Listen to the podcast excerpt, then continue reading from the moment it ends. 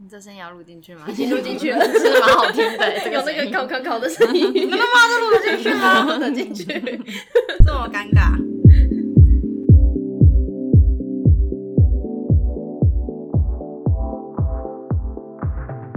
Hello，大家好，欢迎收听说好的治安，我是主持人古德曼，我是小帮手布林。小帮手布林，好久不见呢，Long time no see，真的，我们终于结束我们的远距上班了，恍如隔世是吗？没错，而且不觉得我们声音变了吗？就是变得更性感，还是感性？好恶心哦！不管哪一种都好恶心哦。因为啊，好啦，反正我们现在就是有一个专属的那个，就是录音设备。没错，对啊，然后之前因为我们在做这个节目的时候就开始远距了，嗯，所以很多人就跟我们反映说，你们是不是应该要买一个好一点的录音设备啊？对，你是说我朋友吗？嗯、呃，我朋友也有。哦，真的吗？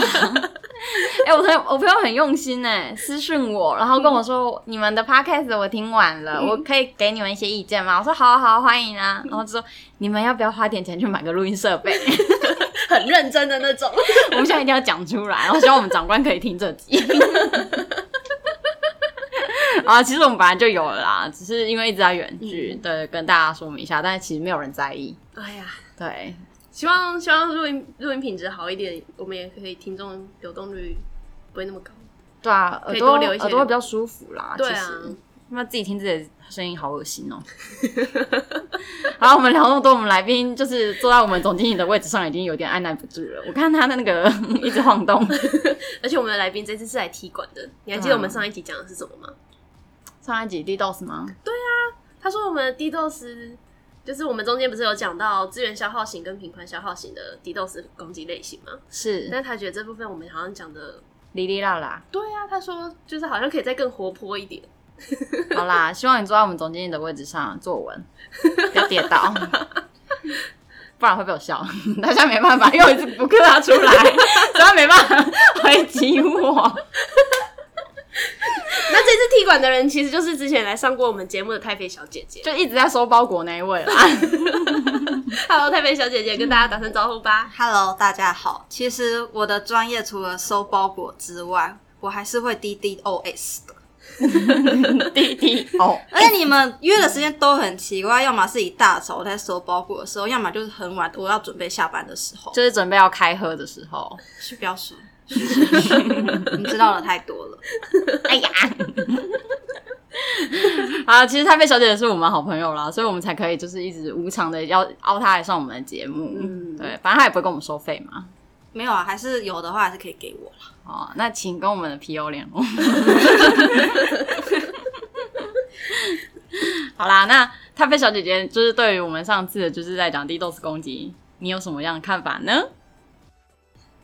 唉。没有我你们不行。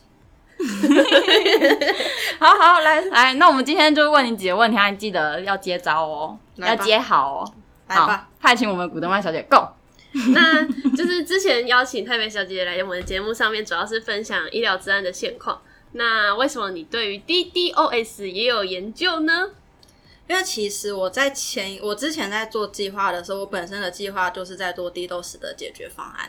那要做解决方案，我们知道说我们要如何去防，我们一定要先知道如何去攻。所以因此，我对 DDoS 也有一点小小的琢磨，就是一个攻防战的概念，是吗？对，差不多的意思。所以你有去打过别人吗？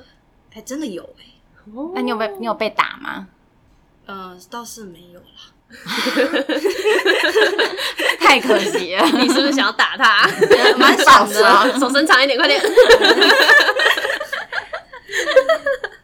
那太妃小姐，请问你在你的工作职涯当中，对于 DDoS 的观察跟应用有哪些方面的那个吗？在回答这个问题之前，我不是应该先踢馆你们吗？你们不是要问我一些问题，或者是踢馆吗？哦，其实我们没有很在意啦。不行 不行，我要我要用生动活泼的方式，以我的叙述来解释 DDoS 的攻击类型。好啦，那这样的话，我们刚刚就有讲到那个资源消耗型跟那个频宽消耗型的，我们举例没有举好。那现在、欸、这个主持人不行哎、欸，还有来宾自己 Q 自己。我是小编好吗？我是小帮手，我是小帮手。今天节目好混乱哦。我们是散发欢乐，散发爱。好了，那我这边，啊，我自己 Q 先 Q 自己。好，那那我先呃回答一下刚刚那个问的，就是我的工作生涯中对 DDoS 的观察跟应用。那其实讲到 DDoS 的观察跟应用，你首先要知道如何用，就应该是要先了解 DDoS 到底对于网络来说，它是一个怎么样的攻击。那刚刚有讲到说，其实 DDoS 它主要分为两种，一个就是资源消耗型跟频宽消耗型。那这两种差在哪里呢？那呃，简单来说明一下，这两种类型，它们其实都是我们会讲的叫做 DDoS。那 DDoS 的话呢，它嗯、先讲频宽消耗型好，你把它想象成，假如说今天我们公公司的柜台在我们公司在十四楼，我们柜台有个柜台小妹妹，那我们在一楼的时候，一定都会有大楼管理员。那我们今天访客来的时候，他不是会先在一楼去拜访一楼的管理员，然后跟他讲说我要上十四楼，然后从一楼管理员让他放行了之后，他会到十四楼找我们的柜台，然后他就跟柜台说：“哎，请问果藤曼小姐在吗？我要找果藤曼小姐。”这是一般正常的流程。那你就把它想成一个正常网络运作的话，就是用这个方式，我们的网络这样流流流流流流流，从一楼流到了十四楼，到达了我们的网络主机。那什么是资源？嗯，什么是平平宽消耗型的？那那这样好，假如说我今天是一个骇客，我是一个攻击者，然后我觉得就是今天的那个这位是布林布林布林布林小姐，我觉得他真的太讨厌了，我要派一百个人去揍他。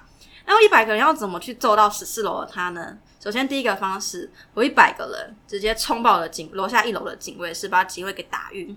我直接一百个人直接冲上去，然后到了我们的十四楼柜台，所以我们的防线不是破了吗？那你把它想象成一个水管，我今天一次有个很大量的水柱把这个水管给堵住了，这个就叫做我们所所谓的一个品管消耗型，就是一次把它用用我用很大量的品管把它直接塞爆，这是第一个方式。那第二个方式，我要怎么达到布林小姐呢？第二，我可以一样找一百个人，但是跟上个方法不一样的，是我不是一百个人一次全部涌过来，我是一次一次从一号到一百号一个个楼一个个问楼下的管理员说：“哎，请问一下那个录 podcast 的那位小姐在吗？”然后警卫就开始头上有个问号，有两个小姐耶，对对对。然后第二个人编号二的人就会问说：“请问有没有那个录 podcast 然后戴着眼镜的一个小姐姐在吗？我想要找她。”然后警卫又现在有第二个问号。然后第三个人又马上接着问说：“请问一下有没有录那个 podcast？然后皮肤黑黑的，然后戴着眼镜的一个小姐姐在吗？看起来很可怜的。”对对对对对，就是连续了一百个人连续这样子陆续问这个请问，请问根本不知道你要找谁呀、啊，他是不是脑容量就爆掉了？那他是不是就就没办法继续去做他原本所谓的工作？嗯、这个就叫做资源消耗型。所以简单来说，这个水管并不是像上一个攻击一次把它塞爆，而是一个一个陆续的让你本本身的一个一个服务去中断，因为警卫就脑子就爆了嘛。但是它是属于比较一个温和性，就是我不是一次一百个人把警卫打打晕，我是一个一个把他的脑容量消耗掉。所以这就是我们平常会知道的一个叫做资源消耗型的 DDoS 的一个攻击模式。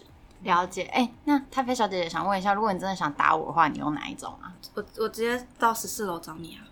实体攻击，丢下去，丢下去，果然很暴力，才不用，才不用经过什么警卫嘞！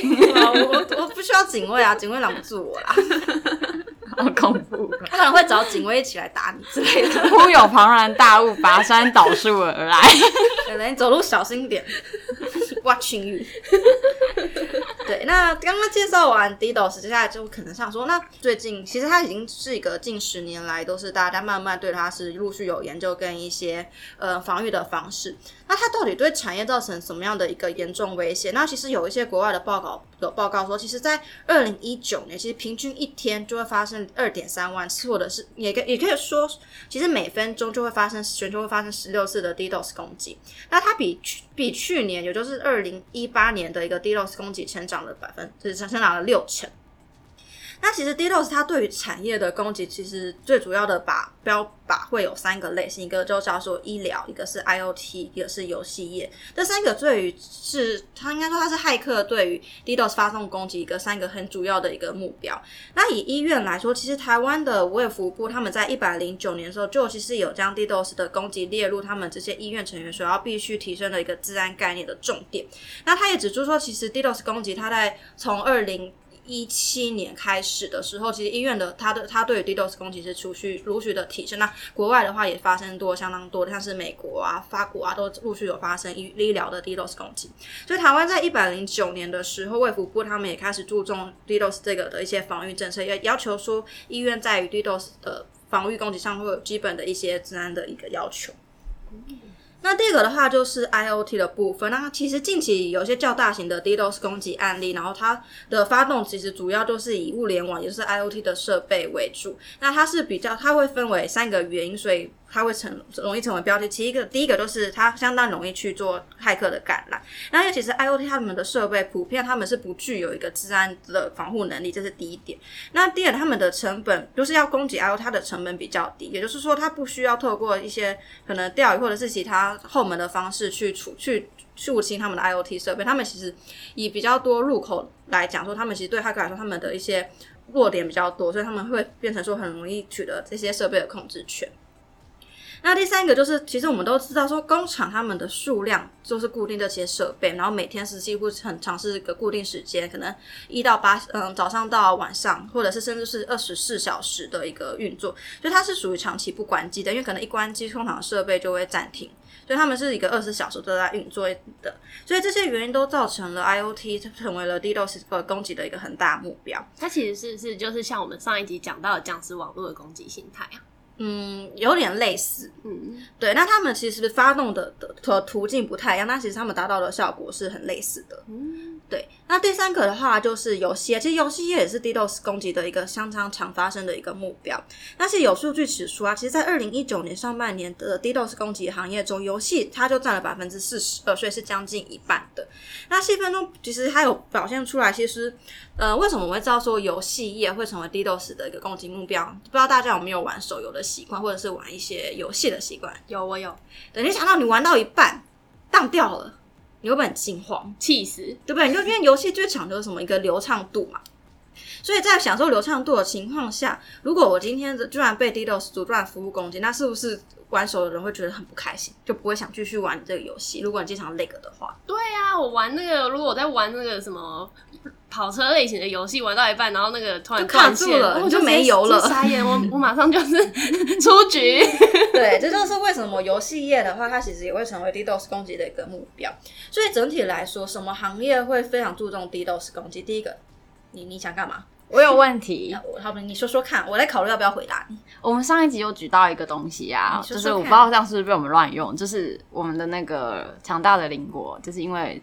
那个法令政策的改变，就是让未成年的少少男少女们只能在五六日的晚上八点上线游戏。是对。那近期因为他们这个这个法令颁布之后呢，终于解禁，大家就蜂拥进入伺服器，然后就造造成大宕机。这样算不算自己 DDoS 攻击自己？应该说，呃，它造成的结果跟方式的确可以像是 DDoS。因为它就是变成说它是很多连线，嗯、那我们知道 DDoS 它的攻击，它的发起源，假如说我今天是骇客，我去找了很多台的僵尸网络，有很多个 IP 去攻打你，你这个伺服器主游戏的伺服器主机。那同样的意思，你今天每个玩家都是一个 IP，嗯，一样去攻打这个游戏的主机，造成这个主机负担不了。但是其实这个状况要达成，其实也没有这么容易，因为游戏他们本身的平宽都会去设计是比较大的，嗯、所以不太，然后 DDoS 攻击他们不太可能就是。几十个或者是一百多个 IP 去打，这个流量其实都是蛮大的，嗯，所以其实不会，应该不太会有游戏业就是去用它负荷不了的一个频宽去来提供它的游戏服务，所以其实这种种这个逻辑是合理的，但是事实上不太可能会因为说，呃，太多人使用而造成你这挂掉。正常世界是没办法，但是就是就是。我们那个强大的邻国就是发生了，那可能是它伺服器主机本身的一个负载量负载量太小了。哦、那其实这个就可以想象说，其实我们有时候购票系统，嗯、购票系统的时候不是因为人太多的时候会导致伺服器中断，嗯，也是相当相当的意思啊。嗯，了解，谢谢太妃小姐姐指教。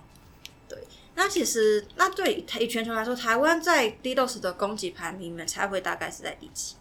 第一。台湾 number one，台湾 number one，而且离邻国那么近。但其实，呃，台湾的在 DDoS 的攻击数量成为攻击目标，其实是在亚洲排名第二的。嗯、那第一是谁啊？第一是谁？我不知道，因为我只在意台湾。哦，你更爱台湾哦。对，所以其实台湾是在全球上是蛮常被 DDoS 攻击的一个国家。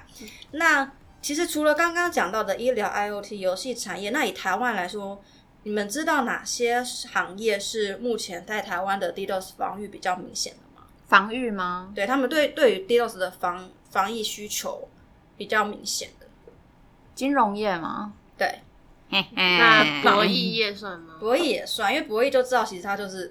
有有点偏向刚刚讲的游戏产业。嗯、那接下来，其实我们总结来看，其实像是金融、博弈跟五 G 产业，他们都是对 DDoS 目前的市场需求较为明显的。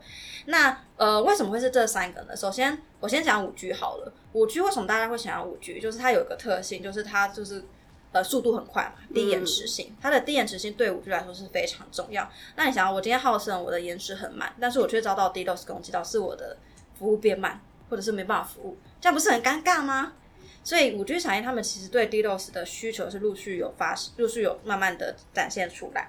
那以 VR AR 来说，我们都知道说 VR AR 他们可以在这几年发展，是因为他们连到了五 G，使他们在使用上的低延迟性比较比较比较好嘛，对不对？嗯那因为 VR AR 他们在使用上的情况下，如果一发生网络延迟的话，他们没没有办法克服一个障碍，就是我使用者如果他我的流我的我在看 VR AR 的时候我不顺畅，我会造成头晕的效果。所以他们是有在在延迟度那边会有有比较高的要求，所以他们就是借用五 G，然后把这个低延迟的一个问题降低。那好，那你们就想，那我今天 VR AR 用五 G，然后让我的流畅度可以提高，那使用者在使用的时候不会头晕，可是我却被 DDoS 攻击。我更卡，使用者不就晕船了吗？对，坐在船上，然后突然不动，然后就一直晃。对，所以其实为什么五 G 产业他们对对于嗯低延迟跟 DDoS 的防御需求，其实它陆续有慢慢的浮出水面。嗯、那博弈的话，就是刚刚有讲到的，它是属于游戏类型，像看博弈，他们都是金钱的，是或者是虚，不管是虚拟币，或者是他们比较有金流的往来。那我今天按按个挂掉，挂到一半卡住了，我们马上下注。不是会有问题吗？好 local 啊！我绝对没有玩这种东西。可是我们都知道，博弈业他们对于 DDoS 的防御的需求也是蛮明显的。那接下来讲到金融，为什么最后讲金融呢？因为其实金融它对于台湾，我们是我们目前遇到的最需要 DDoS 防御的一个。产业，那其实金融业他们会做做什么事情去测试他们的一个网络频宽流量？他们会做一个东西叫做压测，也就是压力测试。嗯、他们都会做压力测试去测试说，如果他们今天在多大的一个频宽或者是一个流量使用下，我会造成我的伺服器断掉，会造成我的服务中断。所以他们很多银行，他们也会依照一些金融业的法规，他们去做每年会做一些嗯压测的一个检查，就是有点像是他们的健检一样。那是不是其实就是那种我们刚刚聊到的负载量的问题？对，嗯，对。那因为那，我们知道我们的银行业、金融业，我们会常常会有手机的 App，嗯，所以他们要确定说，不管是他们的手机 App 或者是他们的网银在运作的时候不会被攻击，导致说我的金流发生了问题。嗯、因为我们到时候可能一分钟，可能对他们来说金流量都是非常的大，嗯，所以这对于来说他们是比较重要的。所以我们这边。其实市场上就会有个服务叫做压测压力测试，就是我们讲的压测。嗯、那其实它的目的就是让这些银行业就是可以确定说他们在发生 DDoS 的时候，他们的这些防御设备是否可以在攻击的时候正确侦测到攻击并发出警讯。因为其实整个他们的体系来看说。呃，我今天会放一台我们的 DDoS，可能他们的防护，不管是防火墙或是 DDoS 的防御设备，在他们的前端。那外面的 IP 流量进来了之后，照理说他们这个 DDoS 的防护设备要有防护的一个机制出现。那以通常他们会根据他们所提供网络服务的那个 ISP、ISP 业者，就是我们这边的，他们是订阅哪一家电信业的服务。那他们一般来说，他们这个防防护，他们会有个机制是，我今天侦测到了 DDoS。然后会，然后这些他呢 ISP 业者他们会启动一些通知的功用，就是我这边他会得知说，哎，现这边现在有流量过多的一个情况发生，那他们要有个机制是可以跟告诉那个这些 ISP 业者，然后 ISP 业者收到通知后，他们要有个流量清洗，他们要去确，他们要去把过多的流量清洗掉，然后去确保说你今天这个整个是可以不会是流畅的，所以他们一般是会有这个机制的。哎，那太妃小姐也聊到这个，所以其实我们在应对 DDoS 攻击，除了做一个压测的一个事前的测试以外，是不是还有一个流量清洗的部分？是有点像疏洪道的概念啊？对，但是其实这分为两个部分，第一个是侦测，嗯，第二个是你要做流量清洗。是，那其实每一个业者他们对于这些的做，嗯，他们采取的方式不太一样。嗯，那其实因为有些的，有些的话，这些 ISP 他们本身会提供这个服务，因为他们的水管就是这些 ISP 业者的，嗯，所以他们本身这个服务是他们可以自己做清洗。那另外一个的话，你可能你用的是不是像是那种比较，因为你知道这种服务会比较贵。嗯，那你今天可能一般公司的话，他们会不会用到这么贵的一个服务，或者是他们跟这些业者他们没有做这个合作，那他们要如何？他们就会另外可能就买一些市面上的 DDoS 的一个防护设备，放在他们的一个网络流量口去做一个流量清洗跟侦测。那它侦测到后，它就会开启流量清洗的的一个功能。对，哦，听起来就是比较灵活运用诶。对，其实就像是。你需要防护这个攻击，那你一定有很多方法可以去防它。嗯，对。那刚刚讲的压测，其实它就是对于我们整个的系统跟服务做测试。那一般来说，这种测试又分为两个，因为就其实就说它它会是怎么去做，他一定说是真的打你看看嘛。嗯，那这种方法就会分为两个，一个就是刚刚的比较暴力型，我也是把你的水管弄爆；第二个就是我不用，我不进行大量的攻击方式，我采小流量的一个。呃，刚刚就讲资源消耗型去帮你做测试，一直问问题，一直问问题。嗯、你有什么问题啊？打我啊，笨蛋！对对对对对，然后我就会恼羞成怒，就会骂工作，差不多就是这个的意思。嗯，对，那其实这是整个金融业他们在做一个像是压测或者是一些 DDoS 防范防护会需要做的一个事情。那其实一般来说，压色它会有一个演练的时辰。那其实我们整个通常我们在做压色的时候，我们会先做一个。规划部署就先会先了解他们目前的一个防护设备是什么，因为他们应该都会买。但我们要做的第一个是去测它实际可以承受承载的一个量，第二个就是去测说它的一个买的防护设备是不是真的可以发生作用。这是第一个，我们会先去了解说，哎，你现在用的防护设备是什么？那我们目前的演练环境什么？就是会做第一步的需求访谈。那第二步的时候，我们就会针对我们提出的一个 proposal 去跟他说，哎，我们现在会做怎么测试？因为我们不可能在他们不知道的情况下直接去打它嘛。所以我们会跟他们进行说明，说，哎，我们接下来的演练会做怎么样的一个形态？我们会我们会在几点几分打多少量的攻击？这些都会跟他讲。就是像我们会提供时间打的量，还有就是嗯，可能一些细节这边都会搞正确的跟这些那个叫什么确认确认范围。嗯，对。那接下来我们就会开始准备我们要的工具，还有一些作业流程，像是如果我们会需要。呃，多少的 IP 啊，多少的量，这些我们都会去，这些都是会要去做准备的。欸、那那问一下，太妃小姐姐有没有那种，就是你们有没有实际经验，就是不小心把对方给打挂了，害他服务直接中断？对，直接中断。其实我们在测的时候会有两两两种嘛，一种其实我们通常不会真的在它本身提供服务的东西去做。嗯，对，我们我们之前事前可能会跟他讲说，我们是打你的某一个东西，嗯、那他就可以在当天的时候去设这个东西是不提供服务的，或者是有什么问，就是会把它另外隔开，这是第一个。那第二个，其实我们发动攻击，我们去可以去觉得说我们要攻击的时间有多久，嗯、那我们可能就是一秒、两秒，嗯，我就可以知道说你是不是已经在这一秒钟。你的已经没有办法承受我这个量，所以他、嗯、我们不会让他可能就是一打，然后你就中断服务一整天，这是不可能的，我们会被骂死。所以通常就是，嗯、呃，我会跟你讲说，我今天要测这个，那你这边 OK，不会造成你本身使用服务的一个影响，然后就可能测个疫苗，然后你的服务阻断之后，我们马上就会知道说，哎、欸，其实你这个防御不够，或者是你的平宽承受量不够。对，哦，原来如此。他为了那一秒，然后准备那么久哦。其实要打十秒是可以啦，但是就是 还是希望说不要造成对方的服务中断。嗯，对，因为只是要做一个测试。你没听过台上一分钟，台下十年功吗？真的。真的。但是大家好像都是啊，你在打那一秒，好，那我打你十秒，这个打。其实也可以，就是嗯，因为我们可以去操作说，我现在发动攻击，我现在攻击暂停。对，所以我只要侦测到说，哎，我现在发动攻击，那你的服务中断了。嗯，我就可以知道，就可以只有测试结果，所以我不需要测试，撑得住三秒。这有点像是我有个朋友，他就是很常痛风，对，然后他妈妈就是我是不是认识那个朋友啊？不好说。然后妈妈就会很常想要对他做做压力测试，你知道吗？就会压在他就是膝盖很痛的地方，会说：“你这样痛吗？” 他可以承受几秒？对，差不多是这个意思。好啦，那那对于 DDoS 这部分，刚刚、嗯、我们有一些相关演练计划以及测试的行的方式嘛，但是我们好像还没有讲到这个东西到底要怎么样子去防御。哎，太妃小姐姐这边有什么样子的建言吗？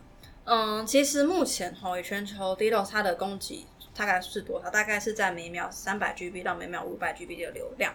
那呃，其实，在 DDoS 盛行的一个年代下，那不其实很多企业已经花了非常多的钱去建制相当的防御系统。那目前的话，其实有，其实市场上已经有很多家厂商提出了对于 DDoS 的一个新形态的一个防御的一个保护机制，那像是 A10 或者是 F5，这些都是大家会蛮常去买的一个防护防护设备。对，那其实 A A10 来说，它就是透过自动降低网络层的 DDoS 流量来防止攻击达到应用层。那它会结合他们本身的自动化还有人员驱动，去在攻击出现后做对做相当的检测分析还有反应。这是像是 A10。那像是 F5 的话，它是防范他们的 Layer 三跟 Layer 四的一个 DDoS 攻击。那他们会确保说他们在应用的应用层的时候都是不会。在这边受阻拦，然后他们就会在云端中做一些流量清洗。所以简单来说，如何防备 DDoS？第一个，我要先侦测到它；第二个，我侦测侦测到之后，我要那个启动我的流量清洗机制，把你就是过多的流量去把它清掉，或者是导到别的地方。